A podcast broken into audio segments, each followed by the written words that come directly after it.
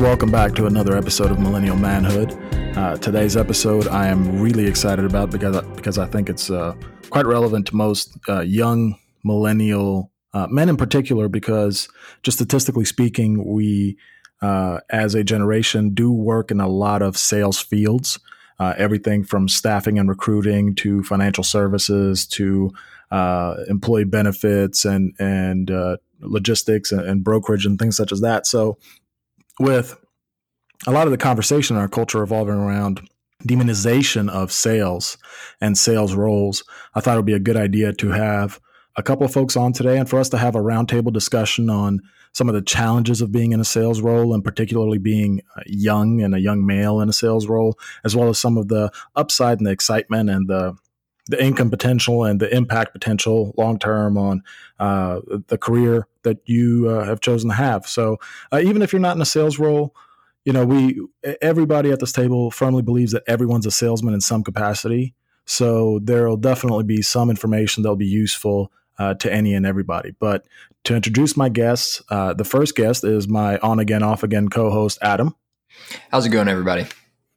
And uh, you guys have heard Adam on a couple podcasts, so you're well familiar with him. But our other guest is uh, the Zach Slabaugh.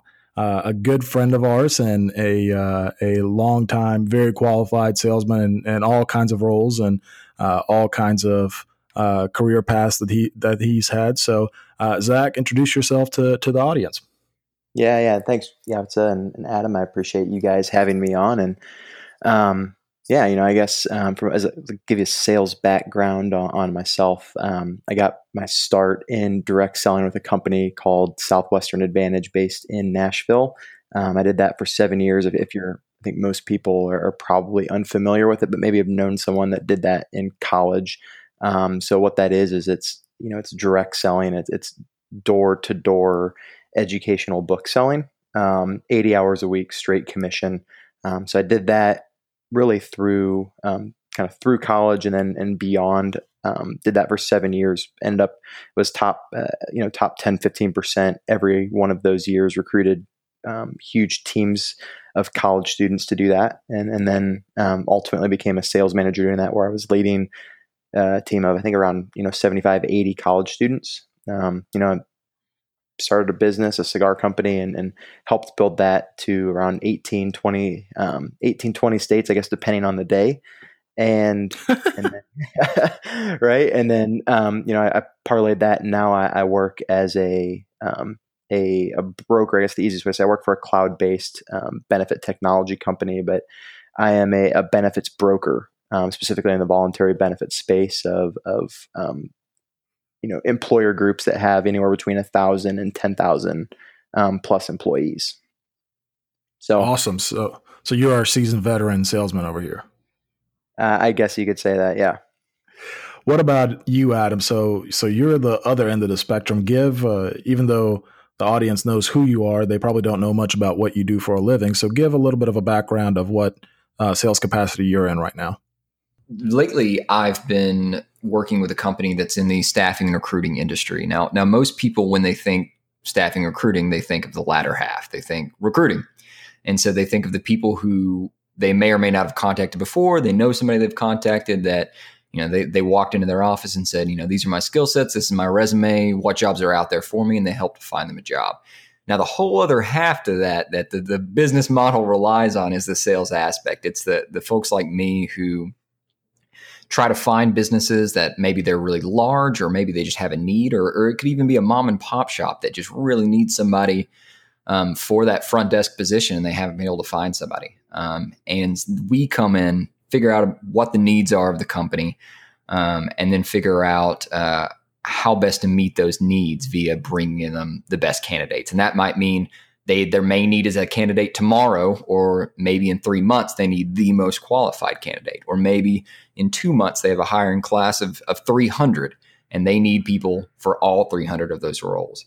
Um, and so that's the, the other half of the, the staffing and recruiting industry that most people tend to not think about um, but that really just drives the business. It's, it's bringing in new business for our company and uh, making sure that we're, we're reaching out and we're letting companies who who have a lot of needs for employees and need to bring people in know that we can help.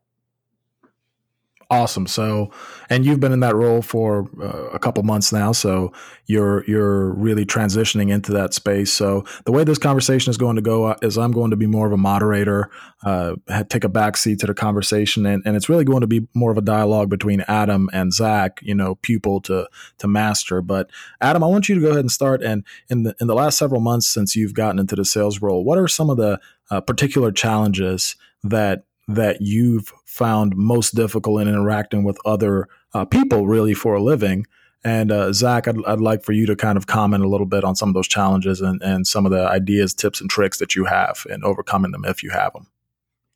I, I mean, I think the the almost the classic sales problem, and I think anybody who is in business to some extent experiences this, but it, obviously, I think it's most prevalent in sales, is not just being another white noise out there for whether it's a client you're prospecting or um, a huge account that you're trying to break into. At the same time that you're trying to do all that and you're doing everything you can and maybe you're just you're doing a very good job there's a hundred other people at a hundred other firms selling something very similar or promising the world to that same client. And they're contacting them just as much if not if not more than you are. And so i think that's a definitely a problem is is how do you distinguish yourself? Um, obviously, method number one is calling more and emailing more than the other guy. But then, then you get into the realm of, oh my God, it's this same guy. He's called me 10 times today. No matter what he is selling, I'm not going to buy. Um, and so I think that's a that's definitely a big problem. I'd love to get your thoughts on it, Zach. Is when salesmen can be a dime a dozen, and I know it changes depending on the industry, but when they can be a dime a dozen, how do you set yourself apart? And how do you how do you let a client know that you're different that you are doing something different you're you're better at the game or that you're the person they want to work with and not those 10 other guys? Yeah you know I, I, that's a, a fantastic question. You know it's funny that you bring that up because that's i think one of the biggest downfalls i think i see most um, i think most salespeople in general whether they're seasoned or or or new, right? Um, is how you how do you differentiate yourself and how do you stand out amongst the pack? It, it, the easiest way, I think, to for me to explain it, and I think the the easiest way to understand it is it's just adding value. Um, you know, I think going back, you can always outwork people, and I think work habits are fundamentally important to success, right? Whether it's um, whatever metrics you use or, or the, the company that you work with uses to define what success is, whether that's dials, whether that's face to face meetings, um, whatever those metrics are. Um, a lot of times those have been distilled down and you have a, a really fundamental understanding. If I do X, I should expect Y. Um, you know, you, those can never be taken away, right? And so part of that is, is working down and, and just really getting and hearing know hearing no the most and the fastest and more. Um, but but I think the other part, and to to your point, to your question, Adam, is I think the biggest thing is adding value, and it's finding a way to to make yourself stand out, but not in the way that I think a lot of it sometimes is cheesy, and people will bring gifts, or people will you know let me take you out to dinner, or, or let me do this, and, and a lot of it is you know let me almost try to buy you as a customer. And you know what I found, whether it was selling books, whether it was with cigars, and even now, you know when you can when you can listen to the to that you're you know the person that you're trying to sell to, a lot of times if you if you actually listen, um, not just superficially, but you actually listen, somewhere in that conversation, somewhere in them, uh, if you're asking a couple questions before they just tell you no, there's going to be some sort of problem um, that you'll have that you can create a solution for, if that makes sense. And so it, may be they, you know, they're they're struggling, and it may have nothing to do with the with what you're calling them to sell or, or to position, but it, it it's when you can find and add value to something that is totally outside the scope of, of what you're doing now what you what you started to do is they don't look at you as that salesperson anymore now they look at you as someone who brings value and really if it's outside of the scope of what you do, right? Um, it's now you, you're someone who who isn't you're that, that salesman thing is now gone. They're like, well, this person helps. He's got a he has you, you fall in a different um, I think different level in their brain, and now they'll listen to you differently. Um, you know, and that I think I don't know if that helps answer if that answers your question or or or not, but I think you know I think a great example would that be if you call someone and and you're trying to sell them kind of widgets, right? And and it's always widgets. It's always widgets. I still don't know um, what a um, widget is. Does anyone? It's amazing. Uh, apparently, I, I, think that's why we still use the term widget. Um, but but let's say, and here's a well, you know, I'll I'll try to to, to role play. You know, my limited understanding of, of staffing is you know you're trying to you know hey i'm trying to, to take you as a business and you know i know you're probably looking for xyz roles and i you know i want to be the one that that fills those and I don't want to blow up your inbox, but I want you to, you know, I want to stand out. And and so maybe in that conversation, they're like, hey, you know, we've heard this a million times, you know, we're not in that boat right now. And then maybe you do a little, maybe they don't say anything, but maybe you do a little research and you see that, that you know, that company it, has this huge initiative now on um, going green or recycling, or they have this, you know, they have this huge initiative on wellness. I think that I think we see that everywhere right? And whatever that means. And, and, so you go back and you're like, you know, I don't have any solution for that. What I do doesn't doesn't solve what their goal is, their end, end result is. But I know that, hey, you know, I have a friend that does this that would probably be able to, to offer their services. Or I have, you know, I read this this really great article a couple weeks ago, and I think they would get a lot of value out of it. And you just share it with them. And you're like, hey, you know, here is here is an outside this. This isn't mine. You know, I don't don't even this isn't even a sales call. I just wanted to give you this. I thought that you would find this helpful. I was thinking about our conversation, what you said, and now you're that next level up. And now you know you're not that salesperson. You're getting through that white noise, um, and now they trust you. And ultimately, sales comes down to to really three things: it's do they do they know you, do they like you, and do they trust you? And trust is the number one thing. And if they like you, which is you being genuine and listening, and they trust you, you know, I, th- I think that that that's the easiest way to to really stand out. Well, and I think the key that you just mentioned there, if if I had to condense what you what you just said, it's it's making a transition, it's making a paradigm shift within the mind of the individual that you're speaking to, from salesman to trusted advisor. Mm-hmm. Exactly. That, that's the transition you have to make because in 2018, so so the difference between you know now and 50 or 60 years ago, the salesman used to be considered an honorable profession because we didn't multitask the way we do. We didn't have uh, jacks of all trades in our society the way we we do now. Back then, you sold one thing and you were an expert at it. Whether you were a blacksmith, whether you were a freaking baker, or whether you were selling life insurance, whatever it was, you did one thing. Now your banker does your banking, your mortgage, your freaking uh, car insurance. Your, I mean, it's a million different things. So the the relationship is so different. Um, so so trying to uh, work your way through to to become that advisor because I, I, had a quote told to me a couple of years ago by a guy named Richard Reeves, who was a longtime salesman uh, down in Chattanooga for a chemical company, and he said, "Yavitsa, uh, salesmen make the world go round. Nothing happens without somebody selling it." And I really thought about it because I was 19, 20, maybe 21 at the time.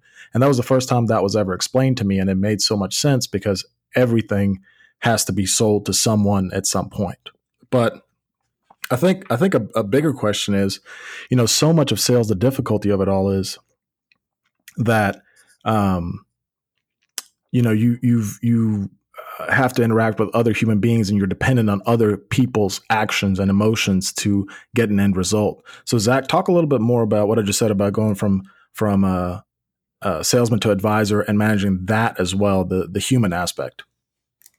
Yeah, well, you know, and, and to to kind of piggyback off what you just said, it, it is you hit the nail on the head, and the fact that it's not even being a trusted advisor; it's it's it's understanding. You know, it's being a tr- when you said master, people used to be masters of what they sold, right? They knew the ins, the outs, they knew what it did, they knew what it didn't.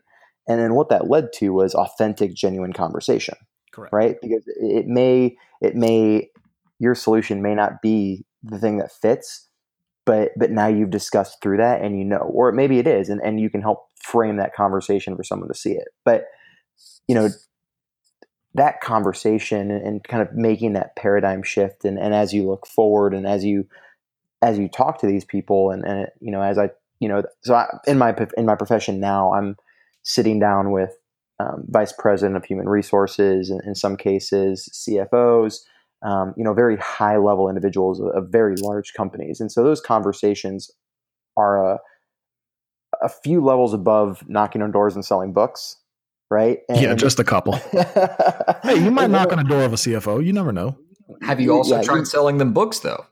I, I have not. Um, not sure that would work um, given that environment. But but the you know it's funny because the you could draw these huge stark differences between the two, but at the same point, there's a lot of parallels. And what those parallels are is it's showing your value and it's adding trust. It's building that building that trust, and it's adding so much value to that conversation with a lot of times ancillary input, right? It's understanding everyone. So, you know, I, I work in the benefit industry and I, you know, working with, with professionals in human resources, they understand benefits. They understand the ins and outs. They understand how everything works.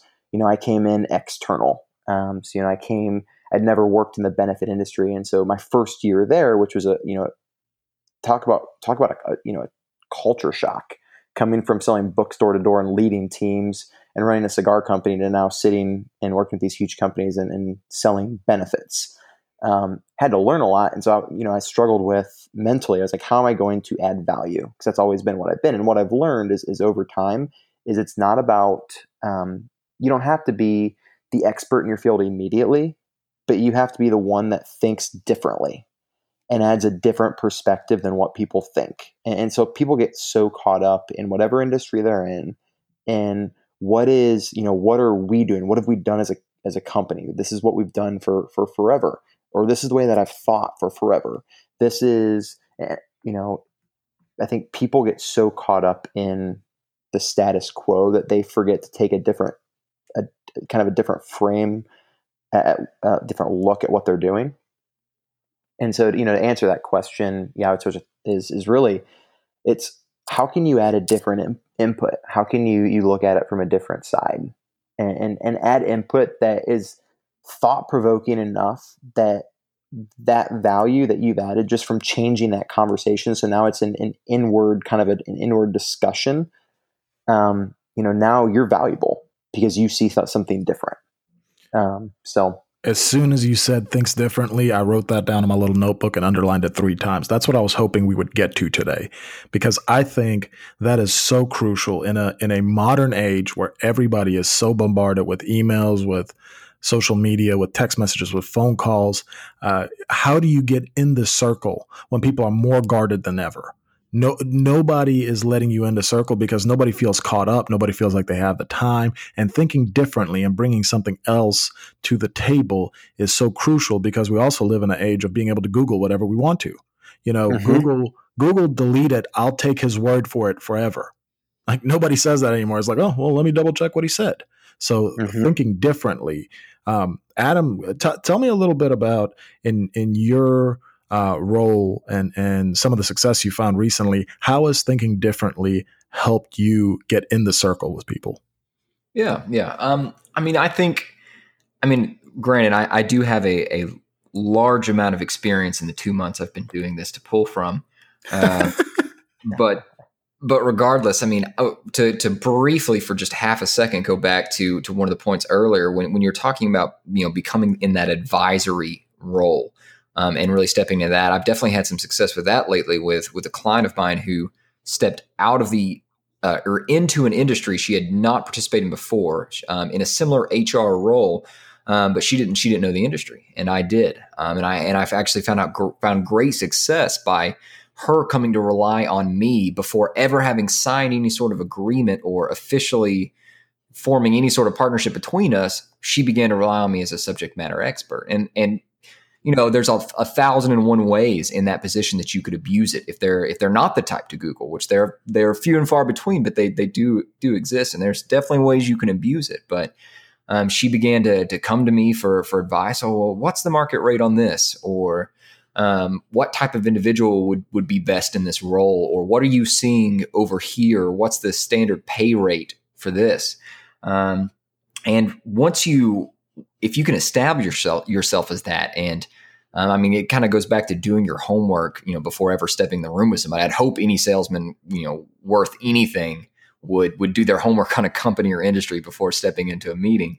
Um, but when you can when you can talk shop a little bit and show them that you, even though it's not your industry or even though their business is not yours, you know it really well and you know how it operates. I, I've actually just in the last month found a good deal of success by with clients and potential clients coming to rely on me as an advisor and as a subject matter expert, which has been really really great.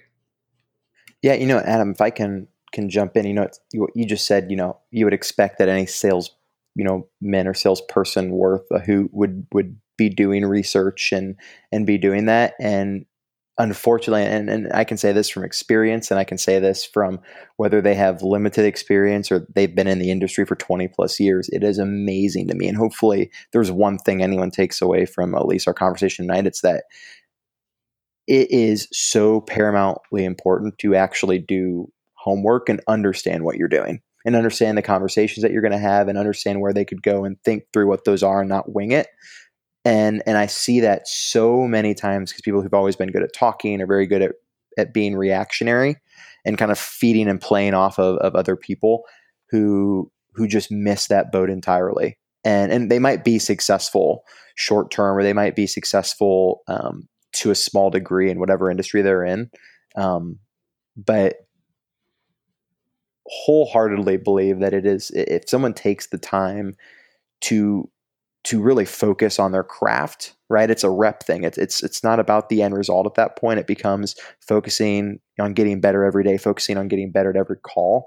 That's one of those things that i think so many people forget about. And just like all these nba players shoot hundreds and hundreds of jump shots they're not they're focusing on their form. They're focusing on they're not just going in and throwing up shots in a gym and they're doing it with a focused intensity and an intentional effort. And that's what i think is missed so not to hijack that point and hijack what you were saying but i think that is something that is so missed across the board hey. that people either get caught up in their loyal laurels or they get you know they don't know what to expect and so they just think hey i've had small success i can keep doing this and it'll keep bringing me success when you could multiply that tenfold if you become you know a daily practicer of your craft and there is the 10x plug for Grant Cardone. I, I, mean, I was, I was going to say, hey, man, hijack away. Um, but to bring it back to Yavitsa's point, because I, you know, I don't want Yavitsa thinking, you know, here I directly asked Adam a question and he can't even follow the one question of how you think differently.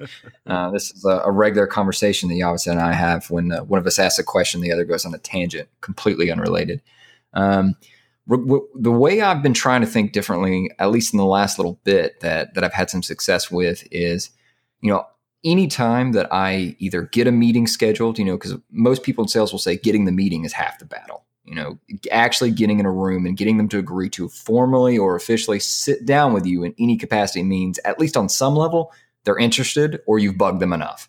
Um, and what what I've been trying to think about is is what's the difference between those who who get the meeting and don't close versus those who get the meeting and do. And and how what you do in that meeting that that sets yourself apart makes it different. And obviously i think the you know the answer to that question is more than anything is probably it depends. You know it depends on the client. It depends on the day. It, heck it probably depends on the weather outside. Um, but so what I've been trying to do lately is when I get into a meeting, obviously I have an agenda, I have a game plan. They know who I am, they know why I'm there, they know what I'm about to pitch. Um, but I make sure that my game plan is very flexible and very, very not loose because I know what I want to talk about, but easy to adapt right from the get go. Um, I think the the last two face to face meetings I had with people, and they both went pretty well. Um, I didn't talk business at all. One of them was like a two hour lunch, and I just gauged how the conversation was going, gauged their level of interest, and how they seemed to be really enjoying getting some barbecue outside of the office. And I was like, the last thing they probably want is for me to come out of the gate with nothing but facts and information and how I can, you know, add value to their business. And so I just waited and we had a great conversation, great conversation. And then they brought it up. And that was a big win for me. uh, is when I knew that they thought at the end of it that they wanted to begin talking business and they were excited to, to start working with me. And it wasn't me beating them over the head with information about my company. And I, that's happened twice lately where I've where I've kind of came in and you can almost tell they're like tense. They're waiting for you to just break out some folder and tell you some statistics and you know all this all this stuff that they know is going to happen because other people have been doing it. And there's almost this like audible sigh of relief you can tell when they realize you're just a person who's meeting with them. They may have something, but they're gonna you're gonna make that meeting at least on some level enjoyable for them to be in. And that's something I've been trying to differentiate myself. And I've, I've had some pretty good success with it is gauging how and when to begin the actual business discussion, despite the fact that you, the meeting's already begun. Well, and I think key there is about so you've got the science of sales where this many calls will lead to this many introductions, where it'll, it'll lead to this many clients or customers or whatever you want to call them. But what you're describing is the art of the business. And the art of the business is being able to read somebody. And at the end of the day, when you, you, you said a couple of keywords there, adaptable language, you should not walk in anywhere like a robot. You should have a game plan for everything. And if you come prepared, like Slabaugh said, uh, if you come prepared, that allows for you to always come from a position of strength rather than to be reactive. Because what a lot of people are doing, like Slabaugh said, is that they've been good at talking, they've been charismatic their whole life, and they just go out and wing it, and that makes you makes you reactive. But when you come in with adaptive language, you're prepared. It allows for you to lower the tension because the most tense moment of any relationship is the beginning. It doesn't matter if it's a friendship, it doesn't matter if it's a business relationship, it doesn't matter if it's a date. The highest level of tension is at the very beginning, and you can either make or break the relationship by either lowering the tension or by raising it by by intruding or or trying to cross a boundary or wall before uh, it is appropriate for you to do so. So, um, Zach, I, I, want you to go back a little bit more to uh, people being reactive. Yeah, you know, and and if you don't mind, I would even maybe change the way that, that even that's framed. Um. Not from a maybe not weakness and strength, and, and I don't say that as a as a negative, but I think oftentimes we as salespeople we we get this mindset that I have to to be strong to be the victor, and I have to win this conversation, and I have to you know go you know I'm going to defeat my goals, and and we come in with this mentality that high level, right, is what you need to succeed. And I think they're part of that is, is driving success. But it's that that the nuances of that that then challenge and, and change the way that you actually treat people, mm-hmm. right? And so I, I, don't even know if there's an exact, you know, I don't even know if I've, I've kind of deciphered what those words are, but it's it's almost coming in as a genuine individual and, and not from a position of strength. You're knowledgeable. You you're willing to be understandable, but but you're willing to to listen, right? And so, you know, going back on on on that, you know, I find it so many times that that people lack the actual ability to ask questions and listen. And and it's not even just listen at that point. It's it's everyone can, you know, ask a question and sit back and cross their legs or cross their arms and sit there quiet and let someone speak right? That's part of the art. I think everyone understands the psychology of almost playing tennis back and forth.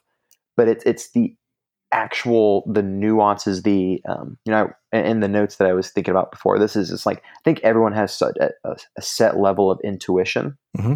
but it's it's listening enough and being intuitive enough in that conversation to know like Adam said, you know, where what to gauge and how to say, but even even taking that one step further and it's when to press and when to not. And, and when when when I I guess the the biggest success I've ever seen um, in sales personally, you know, and and I guess to, to frame this, I don't maybe didn't say this at the beginning. I've I've never in my I guess ten years of sales, I've never not hit a president's club in any company that I've worked for. So that's generally the top ten percent at least, sometimes even higher. Um, you know, and, and so I've, I've always been really successful. And, and when I've the leaps and bounds kind of ahead of, of my competition is always it has been when I kind of had that mental mind shift where it's like I don't need to try to pretend to be this strong person anymore. because a lot of times it's that ego aspect that's getting in the way and it's i'm going to come in and i'm going to be knowledgeable i'm going to understand but i'm going to take my ego and take me really out of it and you go in with this solution mindset and you go in with this hey it may it might actually my solution might actually not be you know the solution to your problem and i'm not going to say that right i'm not going to go mm-hmm. in and, and say hey, I might not be able to solve your problem, but what I am going to say, you know, what I am going to be thinking about in my head is like, I'm going to figure out if this is actually a good fit. And, and, and 99.9% of the time it is, right? But isn't the biggest, and I think you would know this too, right?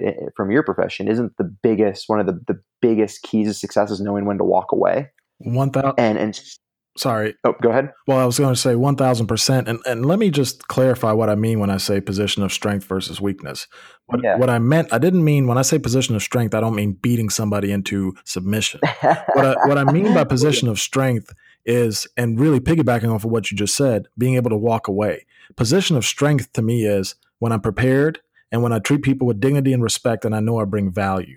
Position of weakness is when I'm not prepared, when I'm scattering and and trying to put something together and i might force somebody through a process that they don't want to go through. Yeah. You see what i'm saying? Well and I, 100% and, and when you look at it like that then that's i mean you're, you're spot on. And it's you know it's at the end of the day right isn't it always it, it's such an ego battle and, and, it's learning to take your ego out of it. And, and from a not from a sense of of you have to have this huge ego to be successful or not successful or, or what have you. Um, but I am such a big believer, take you know, taking that exact concept of coming from a position of strength and coming from a position of weakness is how often do we really want something? We talk about it, we prepare for it, we, you know, we may we might share our goals out loud, um, or or we might say, "Hey, I'm going to go do this X, Y, Z." You put in the work, but at the end of the day, you don't either fall short or you don't come through, and you and it's because you put all this pressure on yourself or you've put yourself you you've mentally mushroomed yourself to the point where you almost for you're forcing yourself to succeed. Um, and, i see where you're when you're saying there's a point of you know coming with a position of strength and, and being prepared that's got to happen. But you have I, have become this huge believer over time is, is when you can sit down and and know like this peaceful understanding like i'm going to be prepared no matter what no matter what conversation I go in, no matter what potential rabbit hole it goes down. You know, I'm, I'm not, I might not have an answer for everything, but I'm going to know ultimately, I'm going to be confident in myself enough to know that, that I know what we can and can't do. I know what I can and can't do. I know what questions I can ask. And I know ultimately, like, like you said, I'm going to treat this person with dignity, respect, and I'm going to treat, I'm going to, you know, I'm, going to, I'm going to treat this person ultimately how they should be treated. Um, and, and and honor kind of what they say and go along with that. So, well, I think I don't know if that is answering your question, no, but no, I think that's fantastic, and I think you hit on something that I want to uh, I want Adam to elaborate on. You talked about this ego battle, and particularly with us being guys, and guys have big egos. That's I don't have an ego. yeah, exactly, especially young guys. Um, you know, Adam, you've been relatively successful in life in a lot of different things. Student body president, you know, um, valedictorian, you were, um, you know, law school graduate, all the all these different things, and then you get into a position where uh, you're getting rejected a lot. How have you managed your ego up to this point?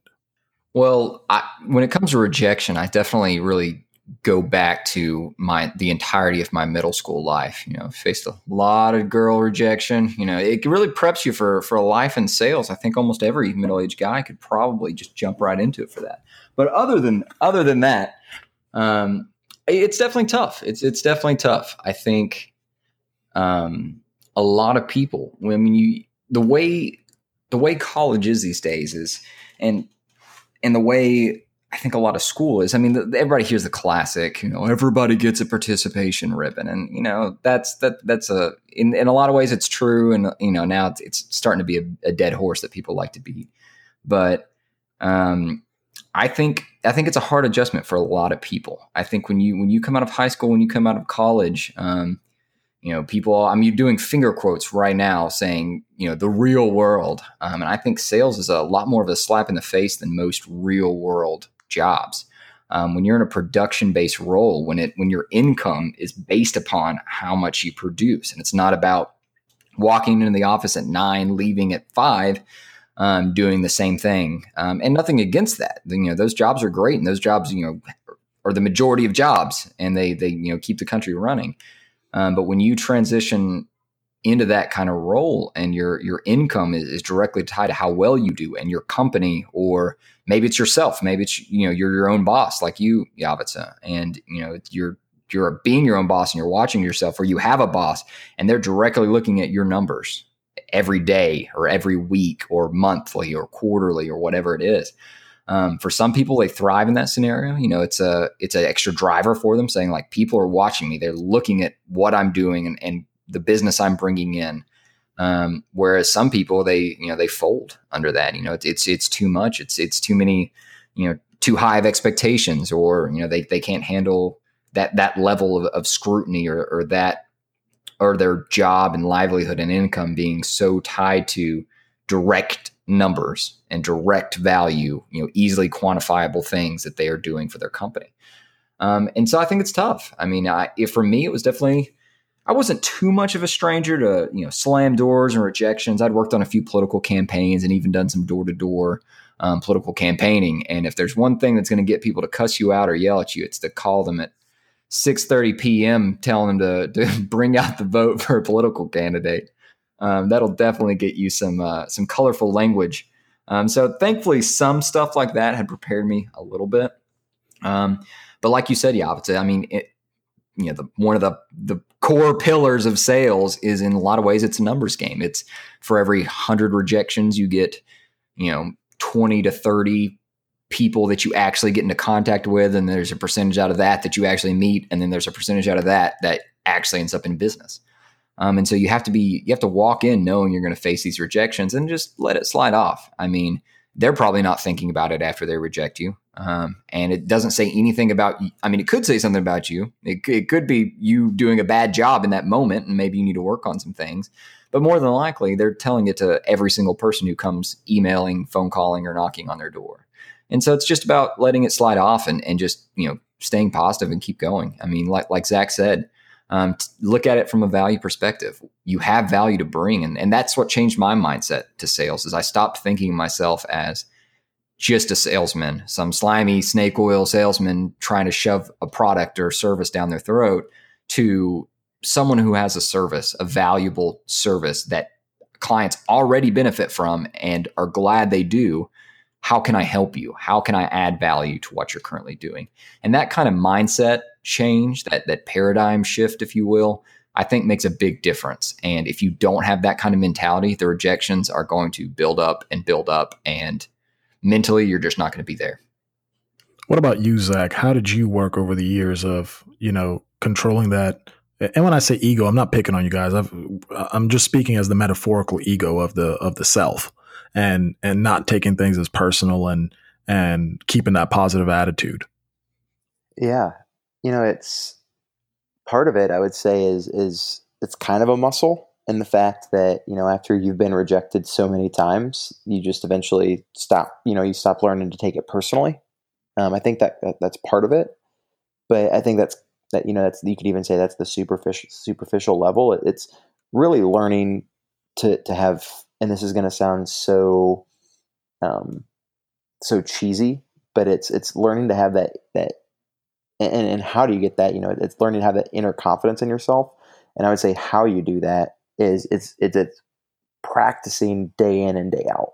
Um, I'm not trying to Grant Cardone plug or Gary Vee plug or Tony Robbins plug or or any of these. It's it's you know the, one of those fundamental things that that all successful whatever anybody whatever you define as success is you know, one of those key attributes that all of those successful people practice is that day in and day out, day out effort into what they're doing. And and so how do you overcome ego? Well, you know, I, have learned to overcome ego with knowledge. And and you know, you know, and the more that I learn, the more that I can put myself out there, the more I can take myself out of a position, you know, going from being like this knower and trying, you know, and training my brain to become a learner you know, asking questions, um, you know, finding, um, you know, curiosities and things to get excited about, and, and taking out all of this, you know, I'm really good at my job. I know what I'm doing. you know, blah blah blah. And, and now I'm finding curiosities and I'm finding you know excitement in the little things that are so unrelated to the actual job at hand that now I'm not only a person, but now my ego's out of it. I'm just I'm I'm, I'm present, um, and and I think ultimately, um, I feel like I'm using the word ultimately a lot in this, but but one of those pieces, maybe you can edit that piece out. One of those pieces is, is you know you, learn to be present, and and when you, when you don't have an ego attached, or you, you can learn to I guess control your ego through constantly learning and constantly putting yourself in a position where you're you're stretching yourself and you're you're bound you know you're learning the limits and boundaries of what you're capable of and what you're because we're going to get to that point we all get to that point where, where we're amazed you know you look back two years ago and you're like where i am now i would have never guessed or i would have you know if you told me now i was you know if you told me where i am now three years ago i'd have been like wow i've i've made it right now i'm here what i thought i was make it now i'm like goodness, I don't feel any different. You know, there, nothing's really different. I feel like I have so much more to give, and it's taking that, taking that time and taking that to, to constantly learn, to constantly push, um, you know, who you are, and and learn and ask questions. I like it. I like. I think the key there is, and this might be the theme of the podcast, but going from a knower to a learner. I think that's really powerful language, and I think anybody can take that and apply it to their life. No matter what profession they're in, no matter how old they are, no matter what gender they are, it doesn't matter. If you can go, I think we can all agree that we'd all be better off if we went from being knowers to learners. Mm-hmm. So we're uh, we're coming up on time here, and I think it's a good place to uh, end the discussion for now. I'm sure we'll continue it at some later point. But uh, Zach, a, a question I always like to ask my guests is if you could go back to 18 year old Zach Slabaugh and give him one piece of advice, what would that advice be? Oh my goodness. Um, well, you knew 18 year old Zach, and, and, I did. He I did. A, he had a lot of swag. Incredibly different. Uh, he's totally different than he is now. I would say learn to fail quickly. Be and, and ultimately be willing to ask what you don't know. Um, you know, I think everyone. I think there's this you know, I think as males we struggle with this. We fake it till we make it, or we don't want to show weakness, or we don't want to, you know, look embarrassed, and we have this, you know, this thing to to carry, whatever that is. And you know, if I could go back and, and tell eighteen year old Zach anything, it's be willing to um, be willing to to admit what you don't know and ask for help or ask for further knowledge um, I think that's the, the biggest. I think the strongest people are people who are willing to ask for help or, or, or ask for further insight, and that's something that I probably would have put me in a lot better positions um, through through college and, and thereafter. Um, but but certainly, um, probably the most important thing that, that I've ever been been taught. Awesome. I love it. I love it. Well, Zach, I, I really appreciate you coming on the podcast. I, um, you know, I'm, I'm always trying to make sure that the, the people I'm bringing on bring a value add to, to everybody listening. And I'm really happy at the, at the way the conversation turned out and the things that you, you brought to the table and the things Adam brought to the table as well. And I'm incredibly, uh, grateful and lucky to be able to even participate in these conversations. So it's been it's been a massive blessing in my life, and it's been quite therapeutic and just enjoyable. So I'm I'm excited for the rest of the world to hear it, and uh, I'm sure we'll be we'll have you back on at some point in the future. We will follow up with obviously information in the in the show notes and about Zach and his social media following and any way you want to get a hold of him. But if there's anything that you want us to look over, anybody to interview, if you want to contact us in any way, millennialmanhoodcip at gmail.com. Again, that's millennialmanhoodcip at gmail.com. Please share the show, uh, Facebook, Twitter. Uh, again, our audience literally grows every single show, and, and we've gotten incredible feedback. I mean, people are sliding into my DMs on Instagram telling me things about how much they enjoy the show and bringing up topics. So, um, I, am really grateful for everybody that listens, and we will uh, we will work really hard to to continuously bring you guys quality content. So hope you guys have a have a wonderful rest of the day. Go out there and and uh, do good in the world.